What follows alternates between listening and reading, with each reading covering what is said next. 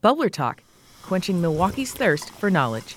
I'm WUWM's Mitch Teich. We've done any number of segments on how water shapes Milwaukee. I mean, hey, there's a reason we call our show Lake Effect.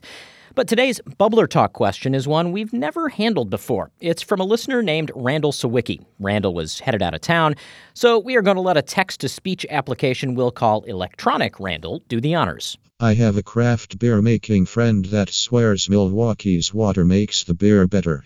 I'd like to know if the same is true with sausage. Thank you for that reading, Electronic Randall. So, there is an old maxim that goes you really don't want to see how the sausage is made, and sausage companies turned out to be kind of private about the recipes they use.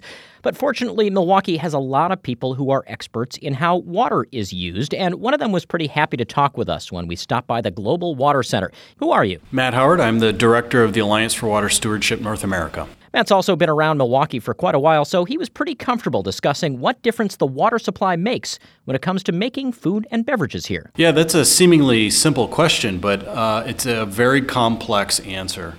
And initially, I think it's safe to say that a lot of the food and beverage sector located here, particularly with brewing, um, obviously because of the abundance of water. Uh, and, and, clearly, at the very early European settlement, we had very high quality water. And then we also had a lot of immigrants from countries that had the background and, and certainly in, in brewing. And so I think sort of a combination of those historical and situational factors really helped create the foundation for brewing in particular. Now, in terms of the broader food and beverage sector, at the processing facility where the final product is actually made, it is fairly intensive in terms of the amount of water that's used, both within the product but also the water that's used to clean the facility every day, which is obviously critically important. But surprisingly, most of the water that's used in the food and beverage sector is, is really in, embedded in the supply chain. So for beer, it's the barley and the hops. And same if you're looking at meat or other food processing, it's in the primary products that go into that, that final product.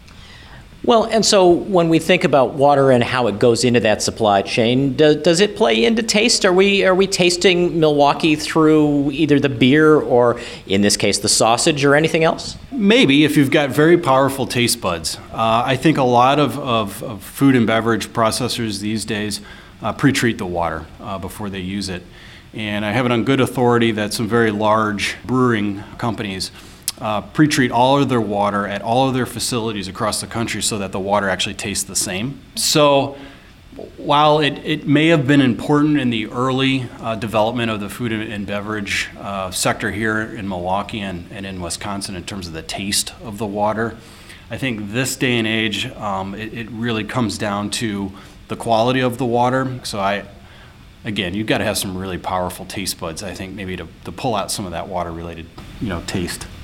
But when it comes to uh, that beer that we're using to wash the sausage down, definitely, sure, yeah. And when we go swimming in a hot summer day, which I have also on good authority, is right around the corner. Uh, that cooling off in that that nice Milwaukee water and Lake Michigan water certainly helps. So there it is. Does water help make the sausages in Milwaukee? Yes, but does water help make the sausages in Milwaukee taste good?